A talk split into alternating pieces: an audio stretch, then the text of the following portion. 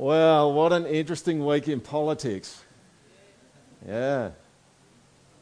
And I'm not talking about all those people who thought it was a local council elections a week ago in Toowoomba. Does anyone know what I'm talking about? Is it the council elections today? No, that's the Lockyer Valley. Well, Barnaby Joyce. Some of you go, do, do we have to talk about this? Like, everyone has just been talking about it for the whole week. I mean, we've had these debates, haven't we, about whether someone's private life affects the discharge of their public duties. You know, the last week or so, we've seen the tragedy of families broken. That is a tragedy, isn't it? And uh, reputations in uh, tatters. Uh, there's a story of Barnaby and what he's done, uh, which is a story of unfaithfulness. There's a political kind of cashing in on Barnaby Joyce and the story there. There's a question mark in there. Comes up whenever you go to a counselling kind of thing. It's always like there's a power differential between you and someone else. And some people, when they, it's unethical to take advantage of a power differential. So a boss shouldn't be doing that with their employee. There's been a little bit of that this week. But the story within the story this week has been the beat up on marriage, hasn't it? I mean, it's just whenever you have stuff like this go public, it's just a beat up on marriage. You know, every unfaithfulness is a beat up on marriage. That's what it is. Married at first sight is a beat up on marriage. It just is. Like to do something like that. I mean, I, I think reality TV shows like the ancient gladiators, you know. We just kind of put them in the ring together and put the cameras on and we all watch and we see who's left standing at the end of it. The marriage equality campaign was a beat up on marriage. See, I've made this clear in the last few weeks that I think it's a dangerous thing to say that the only way people can be equal is by having equal opportunities. I don't think that's the only way people can be equal. It's a messy place to go, but I'm not going to go into that. Abusive spouses who abuse their partners abuse marriage. Unhappy marriages where spouses don't die to themselves and love one another are a beat up on marriage. De facto relationships before marriage, cohabitation, are a beat up on marriage. You know, in 2015 16, the ABS uh, reports that 81% of people cohabitated before they got married, of all marriages. So here's the bottom line if you are going to just be serious about valuing marriage and treating it as very, very important and significant, and sex as being significant, and just letting you know, you're just going to be way in the minority. Way in the minority. If you're going to be someone these days that says, I'm not going to live together with my future marriage partner, I mean, I actually think it's really lame. You know, sometimes I hear about couples where they like living together but they don't want to get married. And usually it's the man that doesn't want to do it. And I just think that's really pathetic. Like, you, you want to have everything, but you don't want to make the commitment? Like, really? Like, legally? The publicity of celebrity bust ups, moral failures like Tiger Woods's back in the day, and the absence of the same level of publicity about good marriages is a beat up on marriage, isn't it? Where are the news stories about the dude and his wife that stayed married and loved each other till the day that they died and they were married for like 55, 60 years? It doesn't make it, does it? Because it's boring isn't it? It's kind of like boring news. And that's like the most awesomest news. That's not even a word. It's the most awesomest news ever that a dude would actually stay married to his wife and she would stay married to him and they'd work their stuff out and still love each other till the day they die for like 60 years. Is anyone with me? Yeah, come on. Now, the thing about me talking about this today, and this is, I've said this heaps of times, right? It's really hard to celebrate anything in the church without some people feeling pained. All right? It doesn't matter what it is. When you celebrate Father's Day and there's a whole bunch of people who have had a bad dad, or they've had a dad that's passed away, and so it's sad for them. You celebrate Mother's Day. There's people who can't have kids. You celebrate marriage, and there's a whole bunch of people who've ended up on the wrong side of it. But I want to do something just for a moment, and please bear with me if you've had a, a painful experience with, uh, with marriage. Because uh, I'm not doing this to hurt you, I just want to honour people who are hanging in there. All right? I remember uh, hearing he was a um, international downhill skiing champion. Um, and it's, it's, I probably shouldn't even tell the story because it'll undo a lot of what I'm saying today. But he, uh, he decided, he, he went to the Winter Olympics. His name was Alberto Tomba, I think his name was. And he went to the Winter, Winter Olympics years ago. And he uh, decided the night before his first run that he was just going to go out and get on the alcohol and get with the girls. All right? And uh, the next day, he, um, he did his run, and he was like one of the favourites, like to win the gold medal, and he came like 25th or something in his race. Like it was like the worst run ever, and he's just kind of worked out, okay, everything that I've just done was like the dumbest thing to do, and now I'm actually going to put in a decent effort. So he really focused in, and his next run was an amazing run. I mean, he came in the top three or four uh, overall. So he just, he just had this amazing run. And one of the, the statements that he made after it, he, said, he says, A man is not finished when he's defeated, a man is only finished when he leaves the arena. And you know, setting aside Alberto Tomba's moral failures, there's a fair bit of truth about that when it comes to marriage, right? Because there can be just a whole bunch of very defeating moments in marriage. But a large part of marriage, I think, is just turning up. you know? And tomorrow, so I go, well, I'm just going to turn up tomorrow. You know, I remember, you know, when I got married, I thought, man, the thought, like it blew the fuses in my head. Um, you know, to, to work out how to do marriage for 50 years. Like that just blew the fuses in my head. I just, I don't even know what that means. But, um, and, and I mean this really really deeply. It's like one of the th- one of the places I got to is like I am every tomorrow I'm going to stay married to you. every tomorrow that comes, and tomorrow I'm going to stay married to you, and I'm going to turn up, I'm going to show up, I'm going to wake up, and we're going to do it again tomorrow. You with me? And that's that's how you get, I think, 50 or 60 years of people being married is they keep turning up tomorrow. And that I think that for me personally, that was really important. So here we go. I just want to take a moment here we're just going to have a little bit of audience participation here. Can you just stand up if you've been married for at least five years? Can you just stand up? There you are.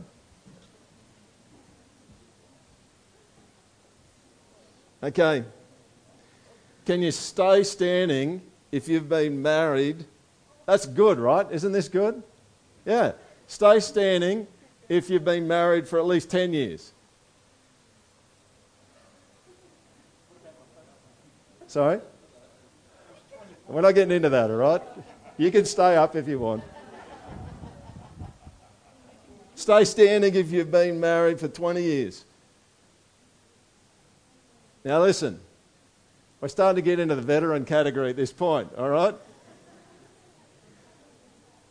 Isn't this good? I mean, isn't this good that we've just got a bunch of people still married at 20 years?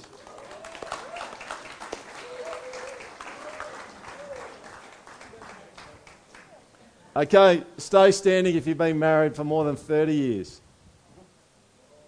Yeah. Yeah, come on, round of applause for them. Yeah. Okay, you can grab a seat.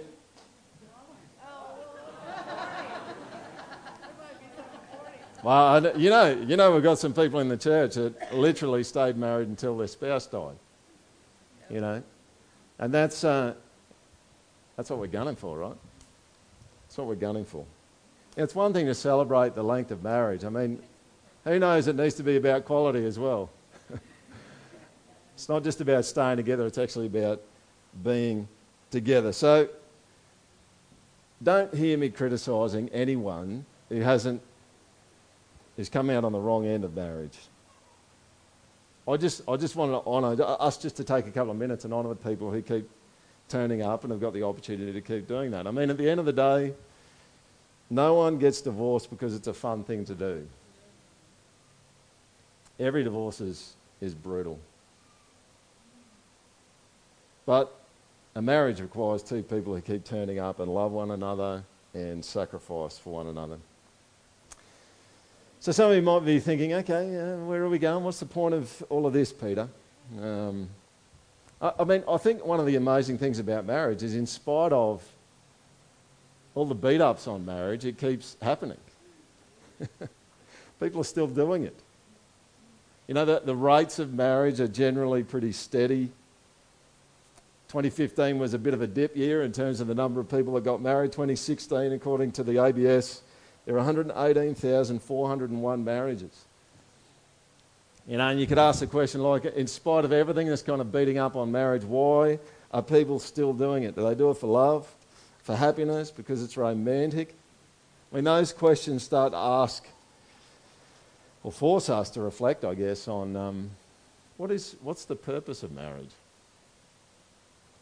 You know, is, is the highest purpose of marriage that people are happy and content? Is that, is that like the, like if you had to nail down, like what's the, what are we all aiming for? You know, I, we're down at this course Wednesday to Thursday this week, and um, it just, it really struck me that knowing some details about how humanity's been created and who God is and what's going on with people just makes your starting point a lot more certain and sure. You listen to secular counselors who don't have that starting point, and they do a lot of good work, but they're kind of trying to grab things and trying to work out how things work.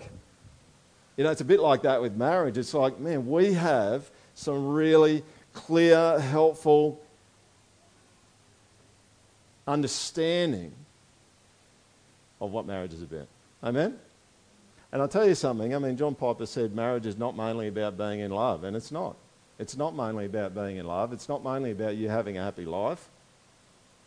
It's not mainly about a lot of things, and most things that people say marriage is about. It's about something better than that, something greater than that. So, can you grab your Bibles? We're going to go to Ephesians 5 uh, 25 to 33. If you don't have one, you're welcome to go and sneak up the back and grab one. If you don't have a Bible at home, just take that one with you. Pick a newer one up the back there if you want to take one home. That's what I'd suggest. Ephesians 5. We're just going to read the whole section here about marriage. Here's the bottom line the point, the ultimate purpose of marriage is that your marriage would be a living parable of Jesus' love for his people. All right? That's the ultimate objective of your marriage. Okay? So when you go home and you get really upset because your spouse just kind of sinned against you and they did something that hurt you, you actually are in a really, really sweet place to be like Jesus loving the church because you can forgive them and give grace, all right? But if you're thinking about the fact that the main thing about marriage is you being happy and you getting what you think that you need, that's going to be a problem for you. Does everyone, everyone get what I'm saying? Purpose is really important. Let's read 25 to 33. Husbands, love your wives as Christ loved the church and gave himself up for her, that he might sanctify her, having cleansed her by the washing of water with the word, so that he might present the church to himself in splendour, without spot or wrinkle or any such thing, that she might be holy and without blemish. In the same way, husbands should love their wives as their own bodies. He who loves his wife loves himself. For no one ever hated his own flesh, but nourishes and cherishes it, just as Christ does the church, because we are members of his body. Therefore, a man shall leave his father and mother and hold fast to his wife, and the two shall become one flesh. This mystery is profound, and I'm saying that it refers to Christ and the church. However, let each one of you love his wife as himself, and let the wife see that she respects her husband. The husband and the wife, if you're looking at this passage here, are really really close. You know, the, the wife is not a possession of the husband. It's really, really clear. Go to verse 28 and 29 there. It's clear that the wife is not a possession of the husband. The husband is to love the wife as his own body. In a sense, they've been fused together as a single entity. Now, I'm a manual arts teacher by background.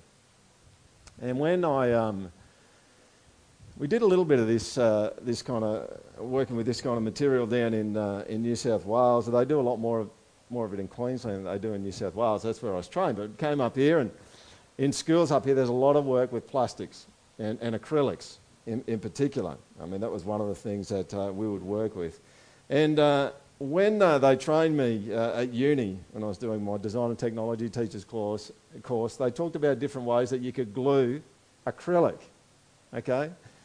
Now, one way that you can gr- glue acrylic is with glue. Excellent. All right? So this is araldite. You could actually take araldite, you could take a bunch of things, you could put some glue on it, and you could stick it together, right? But fundamentally, what's going on there is you've got one piece and another piece, you put some glue in between, and they stick. This is the kind of stuff I'm talking about when I'm talking about araldite.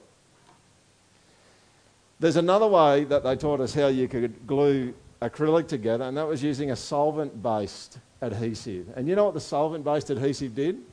It actually melted the two parts in a sense. It melted the two parts of the acrylic so that when you put them together, they actually became one piece of plastic. Do you see that? That's what marriage is. All right? Marriage is not two individuals glued together, it's actually two people that become one. One. Now, who's ever heard a, uh, a male, usually males say this, they say, happy wife, happy life. Have you ever, has anyone ever heard that? Happy wife, happy life. And of course, all the wives love that, all right? Because straight up, what they hear there is they're just kind of hear, okay, so if I keep my wife happy, then I can get what I want which is kind of what it means. Some of you guys going, no, that's not what I mean. I mean Paul in Ephesians 5. That's what I mean when I say that. I'm witnessing and evangelizing people by saying that everywhere I go. You see, what Paul's actually saying here is in marriage, two people actually become one. And happy wife, happy life, happy husband, happy life takes on a whole new meaning, doesn't it? Because it's not just about keeping an individual happy. It's like all of a sudden, no, we're all the same body. We're all kind of connected together in this thing. You see, when you are married and you love your wife, in a literal sense, you're loving yourself. That's what Paul's saying, because you're one. You're one together. And Paul's kind of saying, you can see in the text that we just looked at before, it's like he's going, Man, whoever hated their own flesh? If you become one, whoever didn't look after your own flesh? And some of you go, Well, I know some people who don't, and they've got a problem. All right? Anyone who doesn't do that's got a problem. We identify that they've got a problem. I mean, you're looking pretty good today. Oh, you could smile about it. But yeah, right? A bunch of you had showers this morning. You probably don't stink too much. All right? You're probably wearing clothes that were washed. You had breakfast, probably. Some of you would like to have a coffee. Some of you had a coffee. You get what I'm saying? Like, you, you just do it. I, I mean, that's what Paul's kind of saying here. He's just going, it's just a natural thing. You just, you look after yourself. You look after your body. And Paul's going, hey, here's the thing. When they become one flesh, you look after yourself. You look after yourself. Now, can you just go to verse 31 there? It says, Therefore a man shall leave his father and mother and hold fast to his wife, and the two shall become one flesh. Flesh. Do you know what Paul's talking about there? Is he's talking about sex, I think.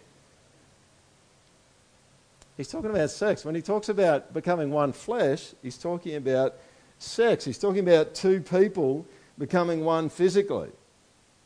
This is our understanding of sexuality. All right? Sexuality is there for the purposes of a husband and a wife being one flesh, and it's not just a physical act. I mean, seriously, our culture does so much violence to sex by saying that you can separate it and it can just be a physical thing. Like I can do whatever I want with my own body. Your sex is you joining yourself to someone. It's you at your most physically vulnerable joining yourself to someone. It has a far, far deeper significance than some kind of pleasurable physical act. Can you come across to uh, 1 Corinthians 6 with me? 1 Corinthians 6. We could read this whole section, and uh, one day I'll preach through Corinthians, and that will be a fun day, all right? Because there's lots of cool stuff that happens in there, and uh, you'll be really interested, and uh, yeah, your curiosity will be uh, stoked up a little, I, su- I suggest. But suffice to say, at this point, we're just going to go to verse 16. Listen to this about casual sex. All right, non husband and wife sex. Do you not know? This is 1 Corinthians 6:16. Do you not know that he who is joined, which actually could be translated holds fast, all right, aka Genesis 2:24, aka Ephesians 5, leave and cleave. Is everyone with me? Okay. Do you not know that he who, is, who holds fast to a prostitute becomes one body with her? For as it is written, the two will become one flesh. If you go and have sex with a prostitute, you're becoming one flesh with her or him. There's more going on than just a physical act.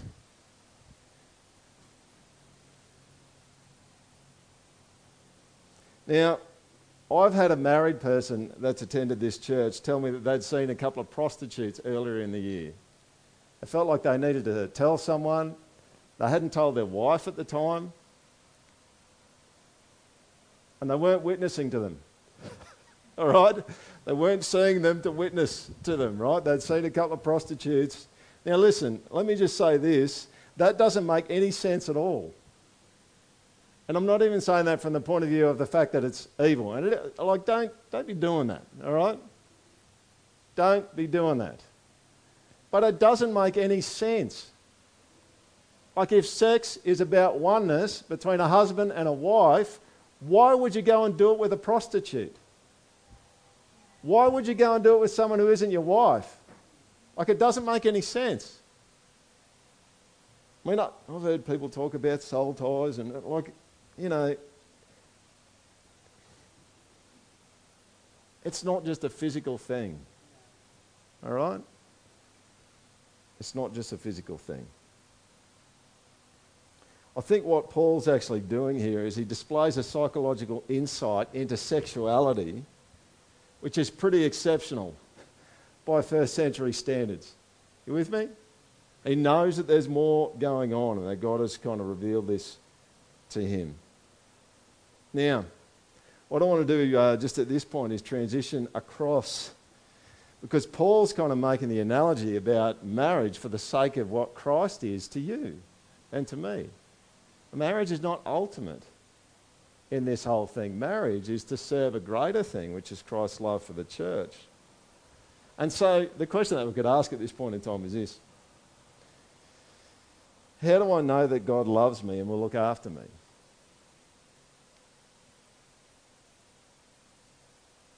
When the answer for the wife, in a sense, is how will I know that my husband will look after me? You know how you know? Because you're one flesh.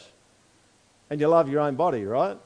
So the obvious answer there at that point is like, for every doubt that you've ever had about whether God is going to look after you and he'll, whether he'll come for you, whether he'll save you, you know what the answer is? You are part of his body. You, like he's so intrinsically kind of connected to you that you never even have to worry about that the natural law that a husband would look after his own body and so would look after his wife works for Christ. He's the head, you're the body. Jesus and the church are close. Is that, is that the right way to put it? That Jesus and the church are close? Because I want to suggest to you, probably not. Because they're actually closer than close. All right? Because close implies that there's two people and we're sitting next to each other. We're holding hands, we've got our arms around each other. That's what close kind of implies, right? The kind of close that we have with Christ here, the kind of close that husbands and wives have, isn't a kind of sitting next to each other closeness. This is a, a oneness closeness. More than close. So tell me, in your body, where does your head stop and your body start? Yeah, scientists are going to go, yeah, we can work that out. All right, let's go. Okay, we'll separate them and let's see how you go. All right.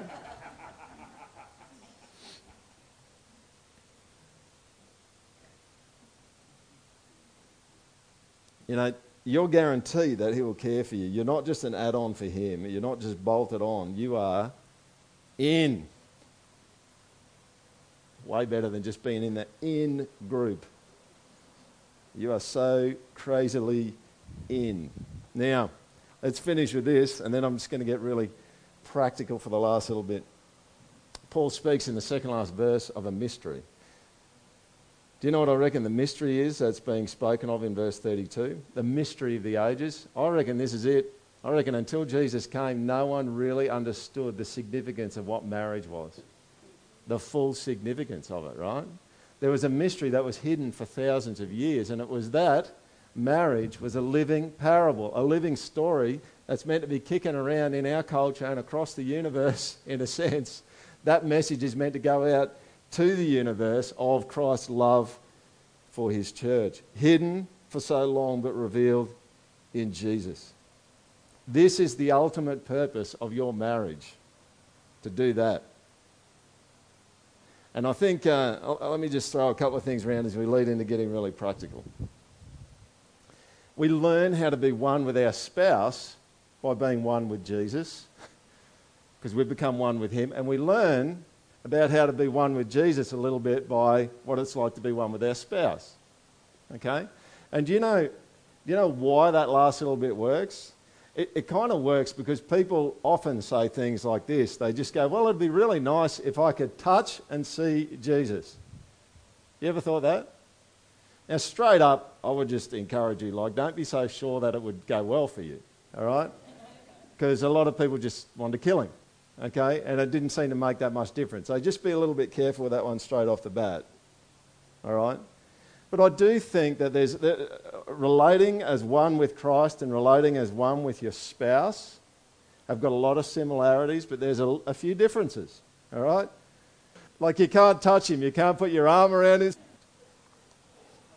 so there's a lot of overlap, and I think that when it comes to, um, I mean, what we're talking about with marriage is we're talking about the, the next closest relationship that exists after you and Christ. All right? So, how can looking at that and the way that that either is or the way that it ought to be help us to learn about how to be one with Christ and vice versa? Now,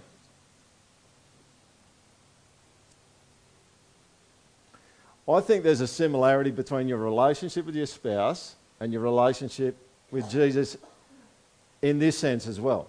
Just stay with me on this one. When you got married, you became one with your spouse.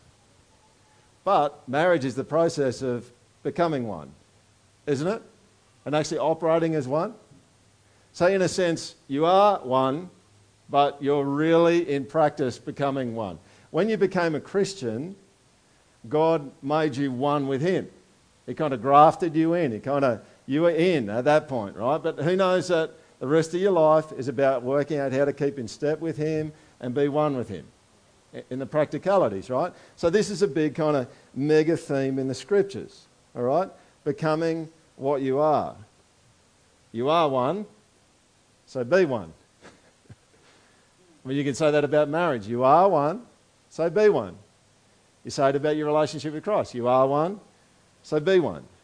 Now, before we get into the practicalities of what we can do here, I'm sure that we're all pretty aware of uh, some of the dynamics at play that make two becoming one difficult and hazardous in a marriage and also with regard to being one with Christ. Clearly, sin's one of those, turning from God.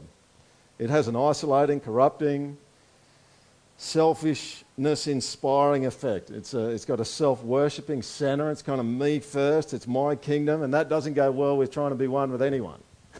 All right? Jesus or your spouse. Shame's another one. You think about shame, you think about Adam and Eve in Genesis 3. What are we going to do? Well, I'll tell you, naked and not ashamed is a good place to become one. And, fellows, I'm not talking about that. All right? naked and not ashamed is a good place to become one. And it will necessarily involve sex, but I'm not talking predominantly about that. The problem is, as sin comes into the world, shame comes into the world, and people start hiding. We hide from God, we hide from ourselves, and we hide from each other.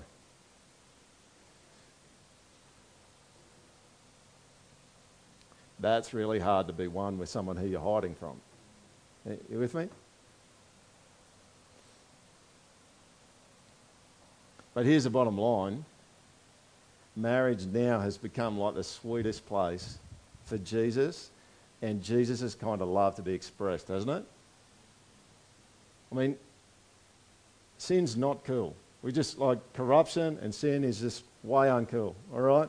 But here's the bottom line marriage now with two imperfect people becomes such an incredibly sweet place for two people who are fallen and pretty pathetic a bunch of times to be real with each other in their shame and to find grace and mercy and love covering it. Amen? Who's, who's with me? Uh, yeah. We kind of are, aren't we? They're kind of not, maybe. Conceptually, it's like, yeah, I'm up for that, right? But that's really hard. Like when someone sins against you, when they hurt you, to actually provide and to offer the love of Jesus in the middle of that is pretty tough. So let me finish as quickly as I can with some tips for both being one with your spouse and being one with Jesus. Here's the first one spend time with them. I'll start with Jesus. Mark 1:35 and rising very early in the morning while it was still dark Jesus departed and went out to a desolate place and there he prayed. I want to say to you this morning that there is a mystery of oneness with Christ that you man no one here understands the majesty and the wonder of that. But I tell you, you're not going to get there unless you hang out with him. Okay? You're just not going to get there. So don't go to Koorong and buy the five minute devotions in the morning. Okay? So you're going to have a really good marriage. If you get up in the morning, you go, right out, clock's on, you've got five minutes, and the rest of the time I'm doing other things. All right? You need to hang out with God. I mean, Jesus prayed, didn't he? He spent time with his father. I'm going to refer to another scripture in a minute where it, it, talks about it being his custom. He would just go and hang out with him. And I don't think he stopped hanging out with him during the day. He just kind of kept hanging out with him. He was just kind of with him. You know, what do you do when you hang out with people? We'll get to this in a minute, but one of the things you do is you talk to them. But sometimes you don't talk to them. I mean, have you ever gone out with your spouse and you just don't have that much to talk about? Or you just sit on a step somewhere and you watch a sunset and you're not even talking. I mean, one of the functions of a healthy relationship is that you can just be in each other's presence and you don't have to be talking all the time. But you're just with each other. You know, I think that is the kind of thing that we need to make space for in our lives with God. You know, we, we are, sometimes, some of us, maybe none of you are like me. And bless you if you're not like me.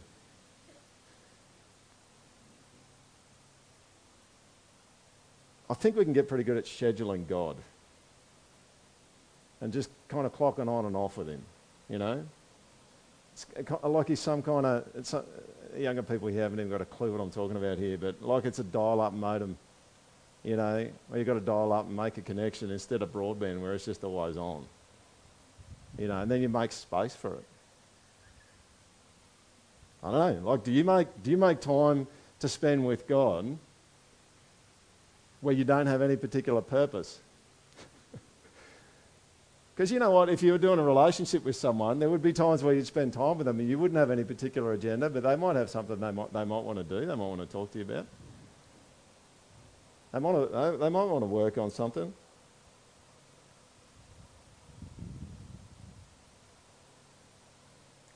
Let me speak to being one with your spouse for a moment. Do you take your spouse out? Do you have time with your spouse where you're just with them? There's no particular objective. You don't even have to spend money. Do you go for a walk because you just want to go for a walk with them and you want to be with them?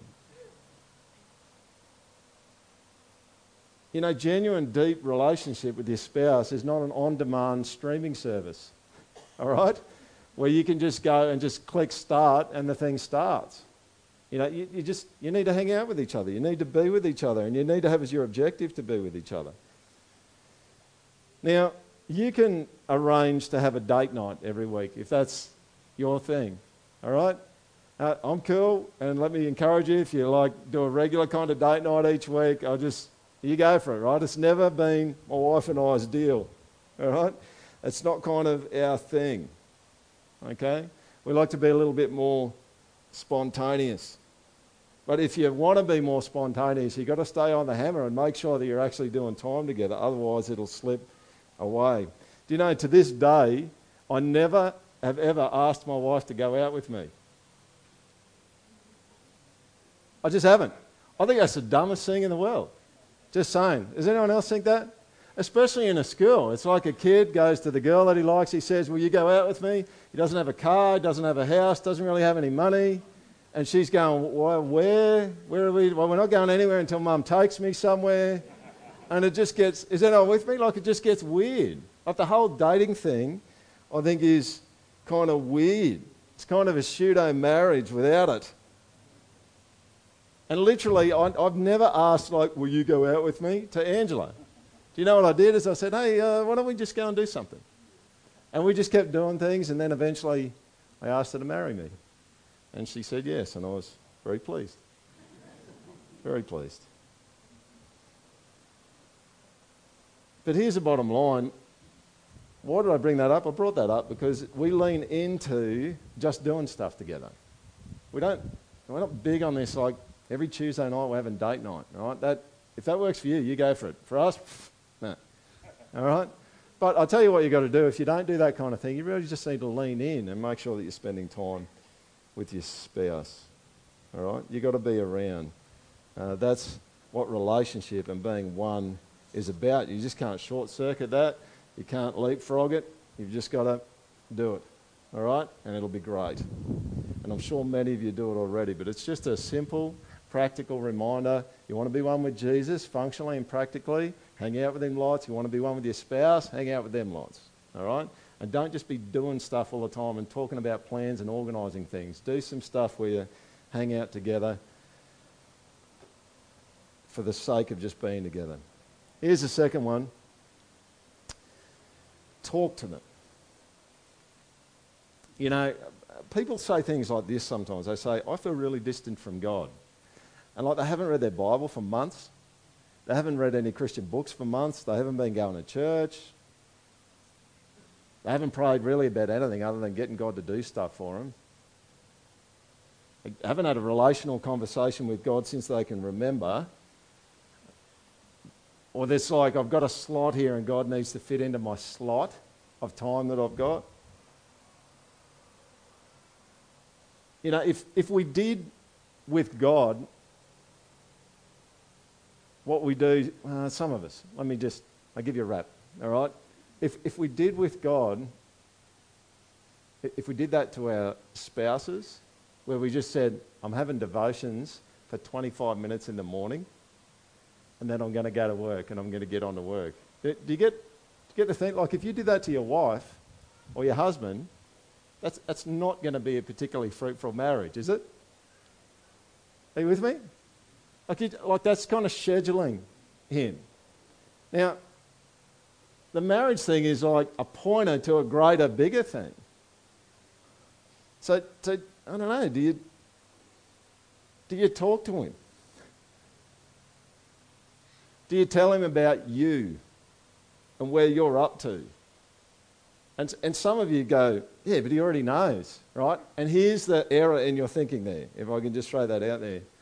Talking to God is not predominantly about the communication of information. It's about you doing friendship with Him and being personal with Him. You don't tell God what happened in your day because He doesn't know. You tell Him what happened in your day because you want Him to know you. You see the difference? And some of you are going, I don't even tell God what happened in my day. Well, you should. Just tell Him. Because that's what happens when you get home and your wife or your husband goes, How was your day? Even then, I don't think your wife or your husband is asking you how your day was because they actually need information from you. They're asking you how your day was because they want to know you. They want to know what happened in your day. They want to know how it rolled. So, why wouldn't you do that to God? Why wouldn't you just pull up at the end of the day and just tell Him how your day went?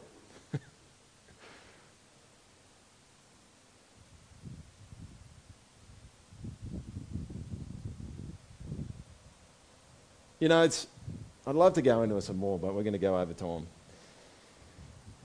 You know, God speaks in so many different ways, doesn't He?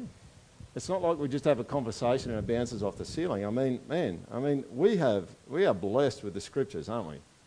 I'm massively blessed.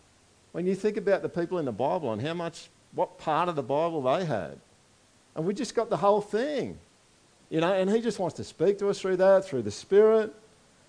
Man, huge opportunities. Let me speak quickly to spouse. When was the last time that you had a really good personal conversation where you actually got to look into each other's souls? When it wasn't about organising the kids or working out how to make your schedule work or working out making date claimers and all that sort of stuff. You know, I heard someone report on a marriage a little while ago where they, uh, someone that I was talking with was uh, trying to help a couple with their marriage, and uh, I mean, it was just, it was in a, it was a mess. And uh, the obvious, obvious question is like, how are these people still together? Because there was some physicality to it. It was just messy. And you know what the answer was? The answer was uh, they can't afford to live separately. you know, did, and it raises a question like, is I mean, sometimes you can slip into a business relationship with your spouse, right? It's like it's just, it, we worked out how to make it work, but we're not really at a deep heart kind of soul level connecting. We want to do better than that, don't we? Is anyone with me? The riches are beyond that. We want to do better than that. And I think God calls us to do better than that. All right, here we go. I've got to hurry up. Tell your spouse something new every day. And, and here's the big question behind it what are you going to do to help your spouse get to know you more today than they did yesterday? Now, some of the blokes are going, Oh, you're going to tell me we've got to share our feelings with each other. All right? And that drives me insane. I mean, that happened this week. They were talking about blokes need to be sharing their feelings more often. I'm just going, No, they don't have to be sharing their feelings more. But I think they do need to be sharing who they are more. Let's just do that. And that might involve some feelings, because blokes do have feelings, by the way, just let you know. It's community service. What I'm talking about here is telling them something about you that they don't know. And the, the truth is that a lot of blokes, and I'm not picking on your blokes, but a lot of blokes have got a whole internal world that goes on that no one else ever knows about. All right? And it just is. It's just there. You know, and I, I just made, I made the commitment a little while ago personally. I just thought, okay, well, I'm just going to tomorrow, I'm just going to share something with my wife that she wouldn't normally know. And I'm not talking about a big kind of egregious kind of sin or whatever. I'm just saying, I'm just going to share something about Peter and who he is that she doesn't know yet. Something small.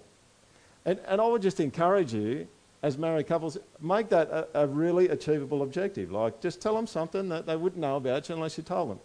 All right? Because the way that actually two become one is that the two persons get to know each other and they stick together there. Does, it, does that make sense? And then look at this in 1 Corinthians 8, verse 3. If anyone loves God, he is known by God. God wants to know about your day.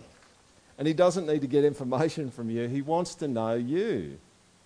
So why don't you just talk to him and tell him about stuff? You know, the kind of know up here is like a personal knowledge, it's not an intellectual knowledge. God wants to know you in the details of your life in the middle of your day. And he wants to know the context, he wants to know the pain, he just wants to know everything. Just a full connection between you and him. Way too much text on this one, but here we go. Number four, say sorry often. 1 John 1, verse 5 to 9 God is light, and in him is no darkness at all. If we say we have fellowship with him while we walk in darkness, we lie and do not practice the truth. But if we walk in the light, as he is in the light, we have fellowship with one another, and the blood of Jesus, his son, cleanses us from all sin. If we say we have no sin, we deceive ourselves, and the truth is not in us. If we confess our sins, he is faithful and just to forgive us our sins and to cleanse us from all unrighteousness. You're just going to need to be saying sorry really regularly to Jesus. It's like, here's it, some of you go, well, I'm not comfortable with that. All right? Well, you better get comfortable because you're a fallen human. And you better just do it all the time. I mean, Luther said all of life is, is repentance. Do you know what repentance is? Repentance is turning around and fixing up a relationship that you just trashed because of the way that you acted. So you say sorry lots. And you know what you could even say sorry for? Here we go. Here's a tip for you. You could say sorry that you're not sorry.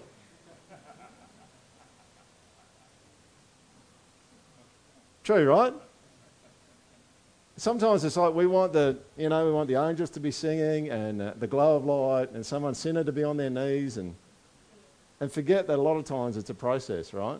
And it's like with Jesus, you might just need to go to him and say, listen, I've just done something I'm not sorry about. And I'm really sorry that I'm not sorry. I don't even know how to be sorry.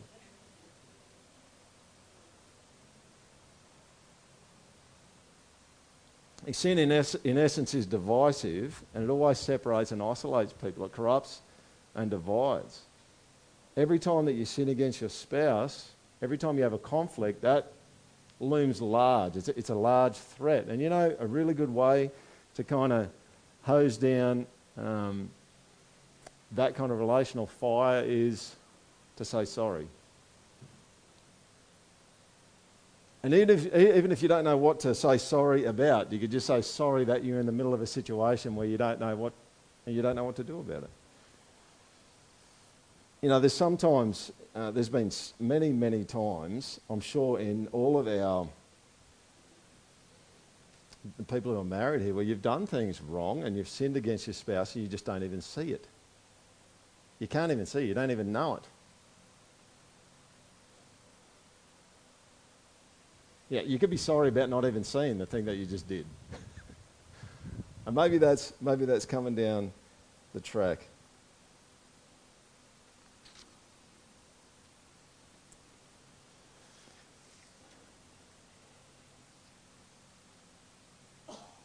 I'm going to um, skip the last one. That might come out some other time. And I want to finish here.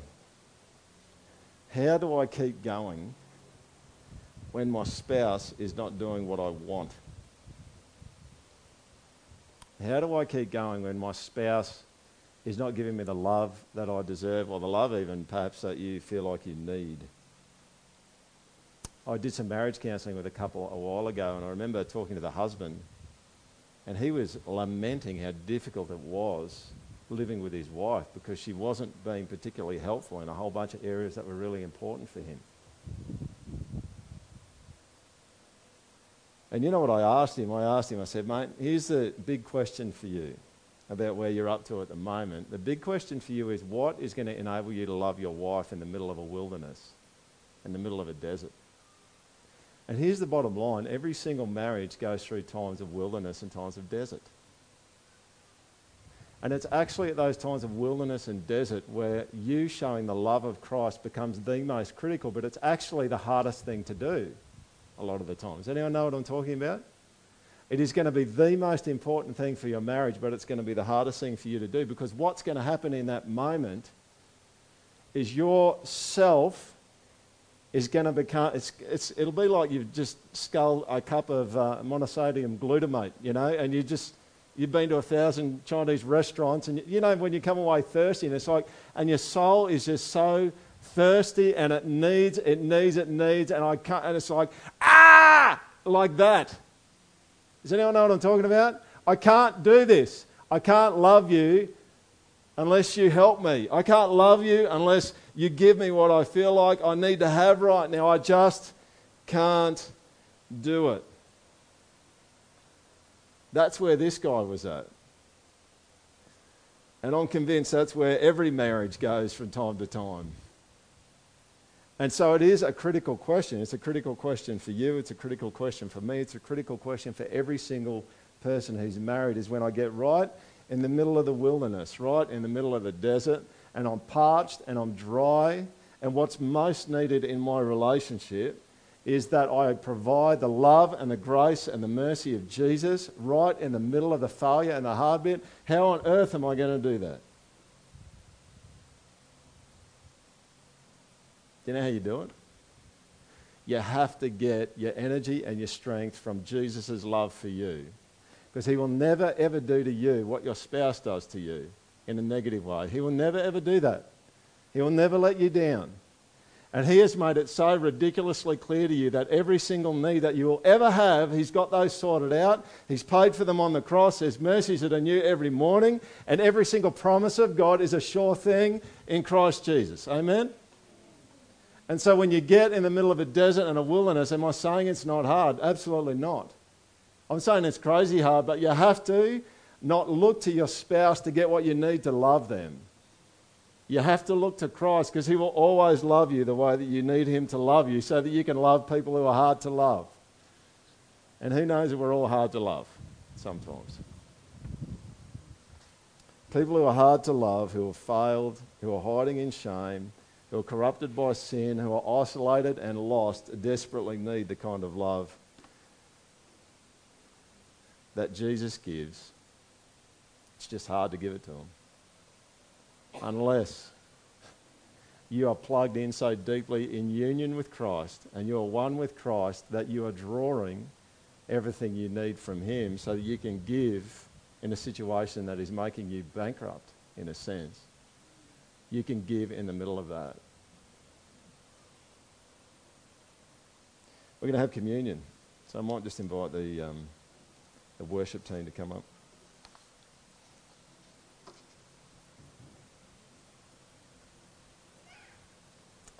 I mean, communion today, and I, I, I trust it's obvious why we're having communion today.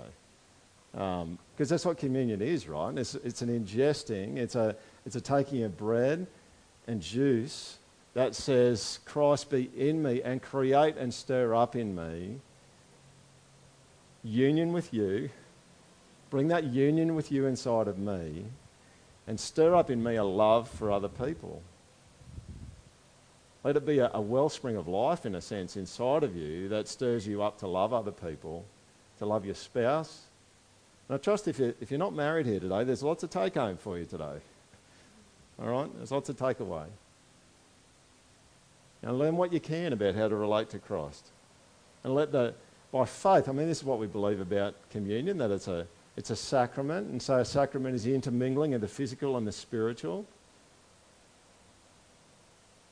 And as we take this, this bread and this juice by faith, trusting in Him, that He would nourish us, that He would be what we need. And if you're in the middle of a tough situation with your wife or your husband, it's good to take communion today. It's not good to take it if you don't like Jesus. So don't take it today if you don't like Jesus and you don't love him. Because this, this is like, I just want to be one with you. Like this juice and this bread is going to become one with my body. Let us be one, like that. So just take, take a couple of minutes. The scriptures say to examine yourself before communion. Take a couple of minutes just to pray and to think about it. You feel free, if you're just not in the right place today, to, um, to let it pass. You feel free to do that.